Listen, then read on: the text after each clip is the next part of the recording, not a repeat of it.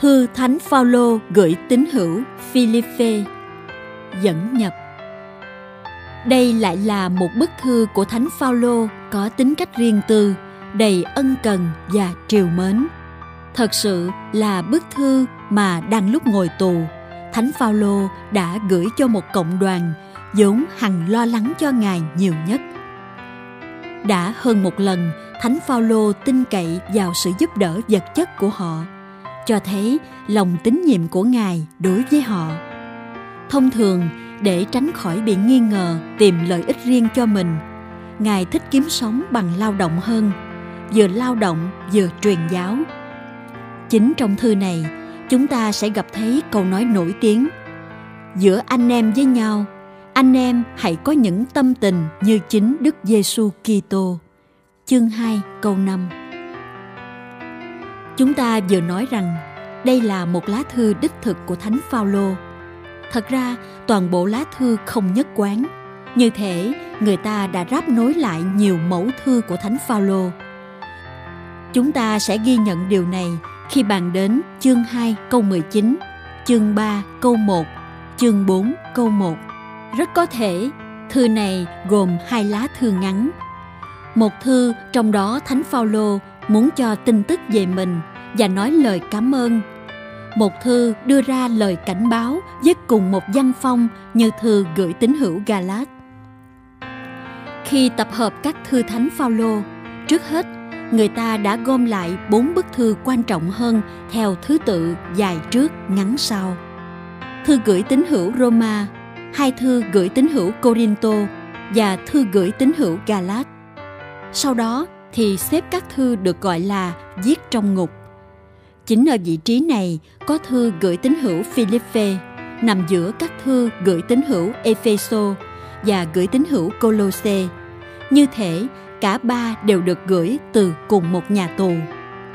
Tuy nhiên, có đủ lý do để nghĩ rằng lá thư gửi tín hữu Phi-li-phê này không phải được viết khi Thánh Phao-lô đang ở Roma, khoảng năm 60, nhưng là sớm hơn vài năm, có lẽ năm 56, trong lúc có thể Ngài bị cầm tù ở Ephesos.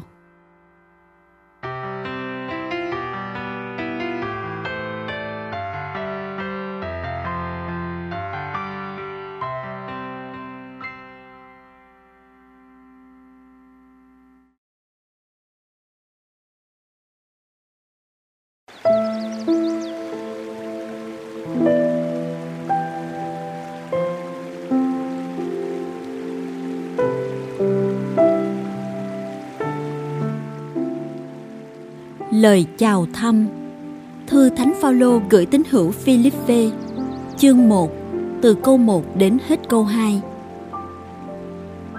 Chúng tôi, Phao-lô và Ti-mô-thê, là những tôi tớ của Đức Kitô Giêsu, kính gửi mọi người trong dân thánh kết hợp với Đức Kitô Giêsu ở Phi-li-phê, cùng kính gửi các vị giám quản và trợ tá.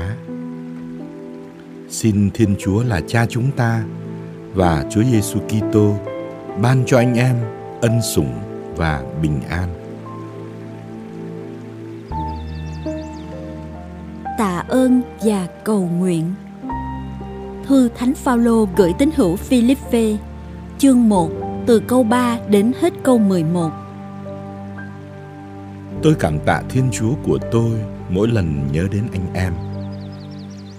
Tôi luôn vui sướng mỗi khi cầu nguyện cho anh em hết thảy, vì từ buổi đầu cho đến nay, anh em đã góp phần vào việc rao giảng tin mừng. Tôi tin chắc rằng Đấng đã bắt đầu thực hiện nơi anh em một công việc tốt lành như thế, cũng sẽ đưa công việc đó tới chỗ hoàn thành cho đến ngày Đức Kitô Giêsu quang lâm.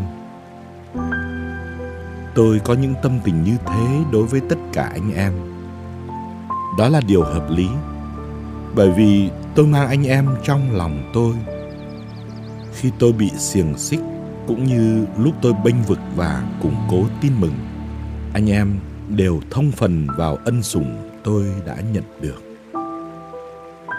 Có Thiên Chúa làm chứng cho tôi hết lòng yêu quý anh em tất cả với tình thương của Đức Kitô Giêsu.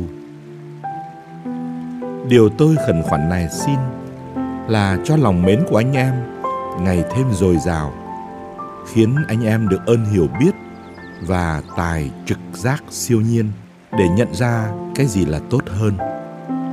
Tôi cũng xin cho anh em được nên tinh tuyền và không làm gì đáng trách trong khi chờ đợi ngày Đức Kitô quang lâm. Như thế, anh em sẽ đem lại hoa trái dồi dào là sống một đời công chính nhờ Đức Giêsu Kitô để tôn vinh và ngợi khen Thiên Chúa. Hoàn cảnh của Thánh Phao-lô. Thư Thánh Phao-lô gửi tín hữu Phi-li-phê, chương 1 từ câu 12 đến hết câu 26.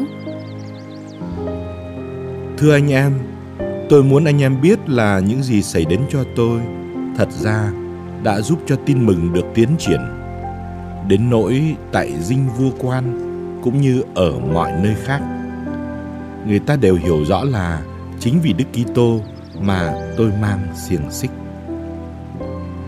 Vì thấy tôi bị xiềng xích, phần đông các anh em có lòng tin cậy vào Chúa đã tỏ ra bạo dạn hơn để rao giảng lời Thiên Chúa, không chút sợ hãi. Đã hẳn có những kẻ rao giảng về Đức Kitô vì lòng ganh tị và tranh chấp, song những người khác lại làm công việc đó vì ý ngay lành. Những người này làm vì bác ái, bởi họ biết rằng tôi được chỉ định để lo bênh vực tin mừng. Còn những người kia thì loan báo Đức Kitô vì tính ưa tranh giành. Họ không có lòng ngay, tưởng làm như thế là gây thêm khổ cho tôi trong lúc tôi bị xiềng xích. Nhưng không sao đâu. Dù thế nào đi nữa, với ý lành hay ý xấu, cuối cùng Đức Kitô được rao giảng là tôi mừng. Và tôi sẽ còn mừng nữa, bởi vì tôi biết rằng điều ấy sẽ giúp cho tôi đạt được ơn cứu độ nhờ lời cầu nguyện của anh em và nhờ thần khí của Đức Giêsu Kitô phù trợ. Đó là điều tôi đợi chờ và hy vọng. Sẽ không có gì làm cho tôi phải hổ thẹn. Trái lại, tôi hoàn toàn vững tin. Bây giờ cũng như mọi lúc, Đức Kitô sẽ tỏ bày quyền uy cao cả của người nơi thân xác tôi, dù tôi sống hay tôi chết. Vì đối với tôi, sống là Đức Kitô và chết là một mối lợi.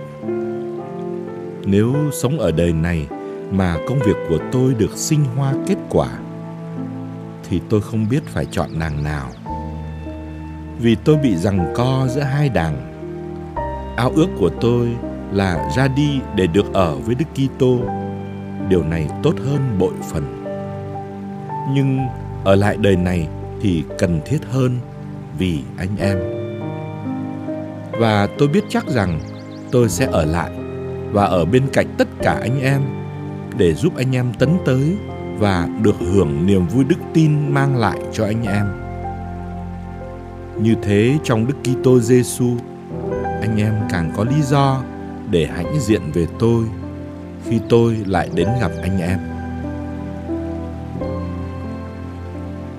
Chiến đấu cho đức tin. Thư Thánh Phao-lô gửi tín hữu Phi-li-phê, chương 1 từ câu 27 đến hết câu 30.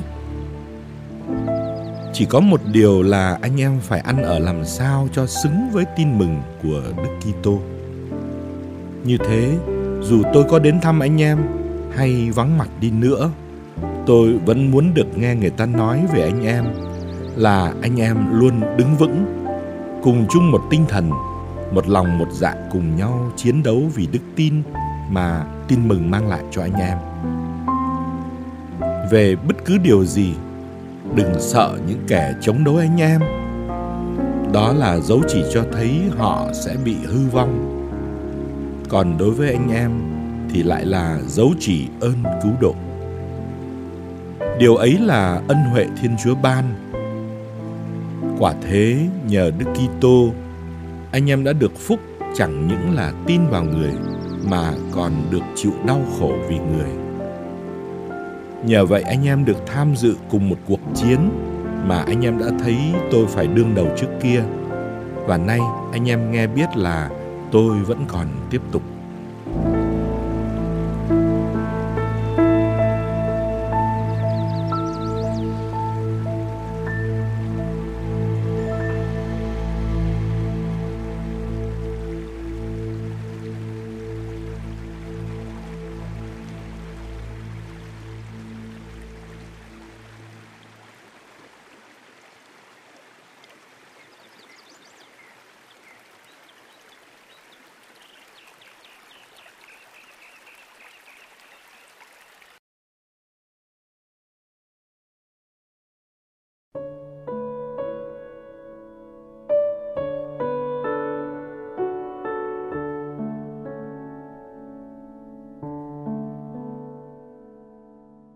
Duy trì sự hợp nhất trong tinh thần khiêm nhường.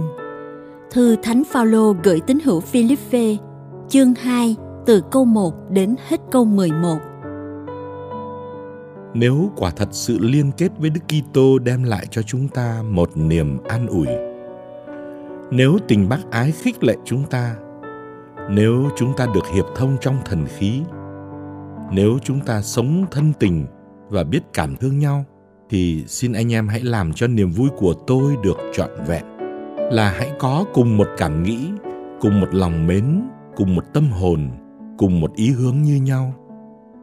Đừng làm chi vì ganh tị hay vì hư danh, nhưng hãy lấy lòng khiêm nhường mà coi người khác hơn mình. Mỗi người đừng tìm lợi ích cho riêng mình, nhưng hãy tìm lợi ích cho người khác. Giữa anh em với nhau, anh em hãy có những tâm tình như chính Đức Kitô Giêsu. Đức Giêsu Kitô vốn dĩ là Thiên Chúa mà không nghĩ phải nhất quyết duy trì địa vị ngang hàng với Thiên Chúa, nhưng đã hoàn toàn trút bỏ vinh quang, mặc lấy thân nô lệ, trở nên giống phàm nhân, sống như người trần thế. Người lại còn hạ mình, vâng lời cho đến nỗi bằng lòng chịu chết, chết trên cây thập tự. Chính vì thế, Thiên Chúa đã siêu tôn người và tặng ban danh hiệu trỗi vượt trên muôn ngàn danh hiệu. Như vậy, khi vừa nghe danh Thánh Giêsu, cả trên trời dưới đất và trong nơi âm phủ, muôn vật phải bái quỳ, và để tôn vinh Thiên Chúa Cha, mọi loài phải mở miệng tuyên xưng rằng Đức Giêsu Kitô là Chúa. Lo sao cho được ơn cứu độ. Thư Thánh Phao-lô gửi tín hữu Phi-li-phê, chương 2, từ câu 12 đến hết câu 18. Ấy vậy anh em thân mến, anh em là những người luôn luôn vâng phục, không những khi tôi có mặt, mà nhất là bây giờ, khi tôi vắng mặt. Anh em hãy biết run sợ mà gắng sức lo sao cho mình được cứu độ. Vì chính Thiên Chúa tác động đến ý chí cũng như hành động của anh em do lòng yêu thương của người. Anh em hãy làm mọi việc mà đừng kêu ca hay phản kháng. Như thế, anh em sẽ trở nên trong sạch, không ai chê trách được điều gì, và sẽ trở nên những người con vẹn toàn của Thiên Chúa giữa một thế hệ gian tà sa đọa. Giữa thế hệ đó, anh em phải chiếu sáng như những vì sao trên vòm trời, là làm sáng tỏ lời ban sự sống, để tôi được hiên ngang hãnh diện trong ngày Đức Kitô quang lâm, vì tôi đã không chạy uổng công và đã không lao nhọc vô ích. Nhưng nếu tôi phải đổ máu ra hợp làm một với hy lễ mà anh em lấy đức tin dâng lên Chúa, thì tôi vui mừng và cùng chia sẻ niềm vui với tất cả anh em. Anh em cũng vậy, anh em hãy vui lên và cùng chia sẻ niềm vui với tôi. Sứ mạng của ông Ti-mô-thê và ông Epaphroditô. Thư Thánh Phao-lô gửi tín hữu Phi-li-phê, chương 2, từ câu 19 đến hết câu 30.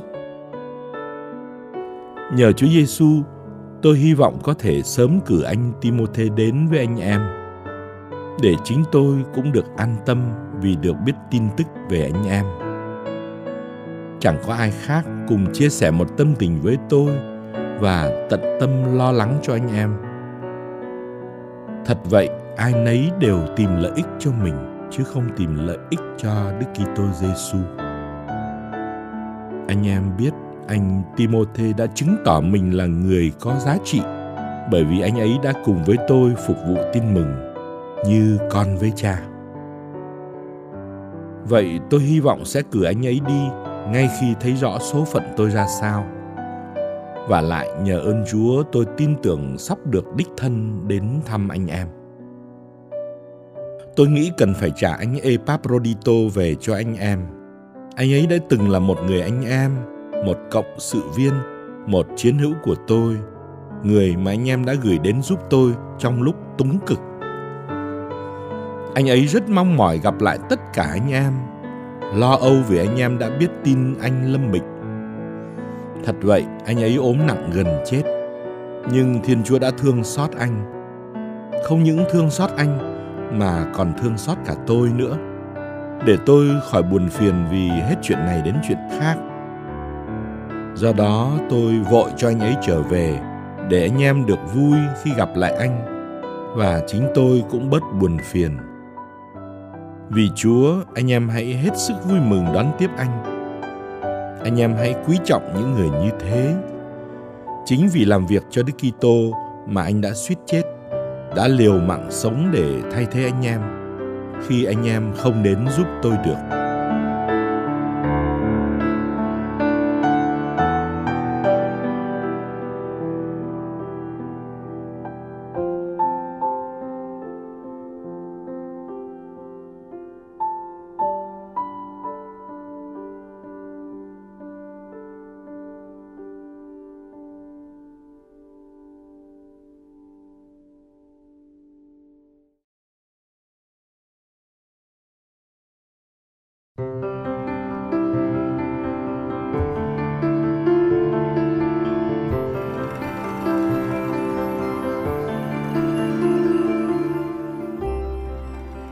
Con đường cứu độ. Thư Thánh Phaolô gửi tín hữu Phi-li-phê, chương 3, từ câu 1 đến hết câu 21. Và lại thưa anh em hãy vui mừng vì Chúa.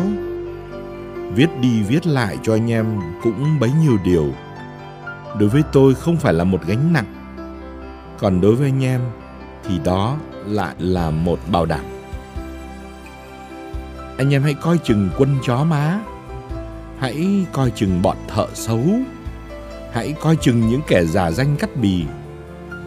Vì chúng ta mới thật là những người được cắt bì, những người thờ phượng Thiên Chúa nhờ thần khí của Người, những người hiên ngang hãnh diện vì Đức Kitô Giêsu, chứ không cậy vào xác thịt. Mặc dầu tôi đây, tôi có lý do để cậy vào xác thịt. Nếu ai khác có lý do để cậy vào xác thịt, thì tôi càng có lý do hơn.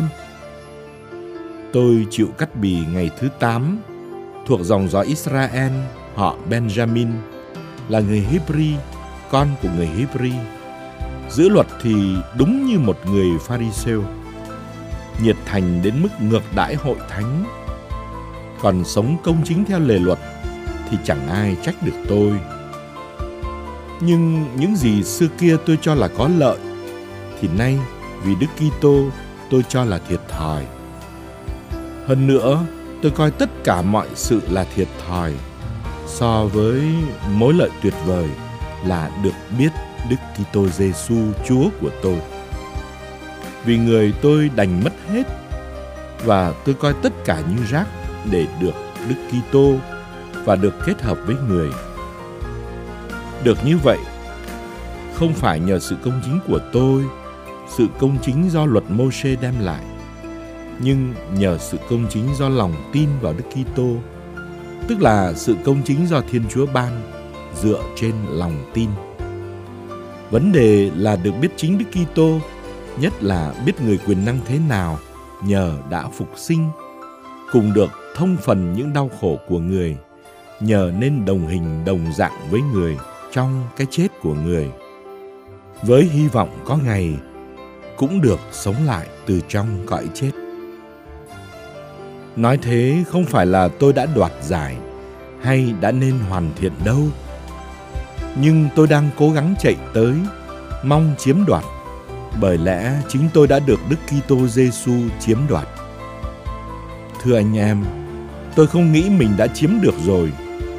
Tôi chỉ chú ý đến một điều là quên đi chặng đường đã qua để lao mình về phía trước. Tôi chạy thẳng tới đích để chiếm được phần thưởng từ trời cao Thiên Chúa dành cho kẻ được người kêu gọi trong Đức Kitô Giêsu. Vậy tất cả chúng ta là những người hoàn thiện.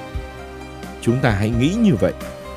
Và giả như có điểm nào anh em nghĩ khác thì Thiên Chúa sẽ mặc khải cho anh em. Song dù đạt tới đâu đi nữa, chúng ta cũng cứ theo hướng ấy mà đi. Thưa anh em, xin hãy cùng nhau bắt chước tôi và chăm chú nhìn vào những ai sống theo gương chúng tôi để lại cho anh em. Vì như tôi đã nói với anh em nhiều lần, và bây giờ tôi phải khóc mà nói lại, có nhiều người sống đối nghịch với thập giá Đức Kitô. Chung cục là họ sẽ phải hư vong. Chúa họ thờ là cái bụng, và cái họ lấy làm vinh quang lại là cái đáng hổ thẹn. Họ là những người chỉ nghĩ đến những sự thế gian.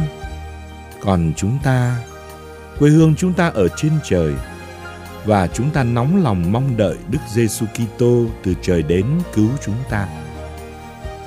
Người có quyền năng khắc phục muôn loài và sẽ dùng quyền năng ấy mà biến đổi thân xác yếu hèn của chúng ta nên giống thân xác vinh hiển của Người.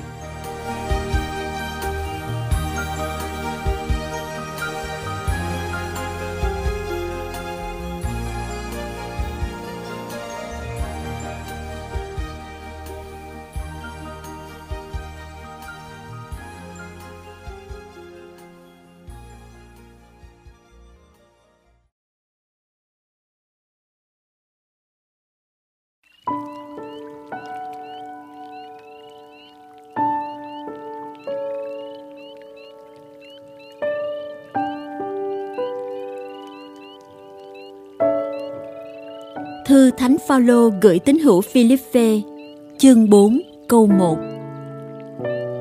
Bởi vậy hỡi anh em thân mến, lòng tôi hằng tưởng nhớ anh em là niềm vui, là vinh dự của tôi. Anh em rất thân mến, anh em hãy kết hợp với Chúa mà sống vững vàng như vậy. Lời khuyên cuối cùng. Thư Thánh Phaolô gửi tín hữu Phi-li-phê, chương 4, từ câu 2 đến hết câu 9. Tôi khuyên chị Evodia và khuyên cả chị Sintykhê nữa. Xin hai chị sống hòa thuận với nhau trong Chúa. Tôi xin cả anh Sizigo nữa, người bạn chân thành đã đồng lao cộng khổ với tôi. Xin anh giúp đỡ các chị ấy. Các chị đã giúp tôi chiến đấu cho tin mừng, cũng như anh Clemente và các cộng sự viên khác mà tên tuổi đã được ghi trong sổ trường sinh. Anh em hãy vui luôn trong niềm vui của Chúa. Tôi nhắc lại, vui lên anh em.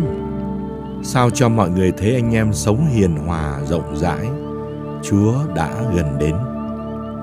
Anh em đừng lo lắng gì cả, nhưng trong mọi hoàn cảnh, anh em cứ đem lời cầu khẩn, van xin và tạ ơn mà giãi bày trước mặt Thiên Chúa những điều anh em thỉnh nguyện.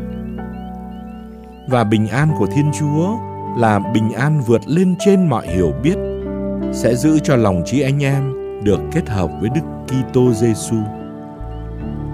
Ngoài ra thưa anh em, những gì là chân thật, cao quý, những gì là chính trực, tinh tuyền, những gì là đáng mến và đem lại danh thơm tiếng tốt, những gì là đức hạnh đáng khen thì xin anh em hãy để ý.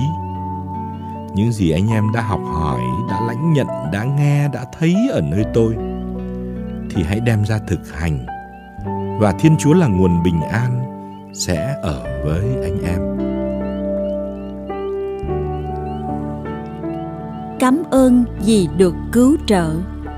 Thư Thánh Phaolô gửi tín hữu Phi-li-phê, chương 4, từ câu 10 đến hết câu 20. Nhờ Chúa, tôi rất vui mừng vì cuối cùng thấy tình cảm của anh em đối với tôi lại thắm thiết. Tình cảm đó vẫn sống động, nhưng anh em chỉ thiếu dịp tỏ ra. Không phải vì thiếu thốn mà tôi nói thế, bởi lẽ tôi đã học sống tự lập trong bất cứ hoàn cảnh nào. Tôi sống thiếu thốn cũng được, mà sống dư dật cũng được. Trong mọi hoàn cảnh, no hay đói, dư dật hay túng bấn, tôi đã tập quen cả. Với Đấng ban sức mạnh cho tôi chịu được hết. Tuy nhiên, anh em đã chia sẻ với tôi khi tôi gặp cơn quẫn bách, như thế là phải. Chính anh em, những người thành Phi-li-phê, anh em biết là trong giai đoạn tôi bắt đầu rao giảng tin mừng, lúc rời khỏi Macedonia, không một hội thánh nào đã đóng góp vào các khoản chi thu của tôi, chỉ có anh em thôi. Bởi vì ngay khi tôi còn ở Thessalonica, đôi lần anh em đã gửi cho tôi những gì tôi cần dùng. Điều tôi tìm kiếm không phải là quà tặng, mà là những gì sinh hoa kết quả dồi dào cho anh em. Tôi có đủ mọi thứ cần dùng, lại còn dư dật nữa là khác. Tôi rất đầy đủ kể từ khi nhận được những gì anh em gửi đến qua tay anh Epaphroditô. Quà anh em tặng cho tôi đó chẳng khác nào hương thơm, lễ vật đẹp lòng Thiên Chúa và được người chấp nhận. Thiên Chúa của tôi sẽ thỏa mãn mọi nhu cầu của anh em một cách tuyệt vời, theo sự giàu sang của người trong Đức Kitô Giêsu. Xin tôn vinh Thiên Chúa là Cha chúng ta đến muôn thuở muôn đời. Amen. Những lời thăm hỏi và cầu chúc cuối cùng. Thư Thánh Phao-lô gửi tín hữu Phi-li-phê, chương 4, từ câu 21 đến hết câu 23. Cho tôi gửi lời chào từng người một thuộc dân thánh trong Đức Kitô Giêsu. Các anh em đang ở với tôi gửi lời chào anh em. Mọi người thuộc dân thánh, nhất là những người phục vụ trong cung điện hoàng đế Xê-da, cũng gửi lời chào anh em.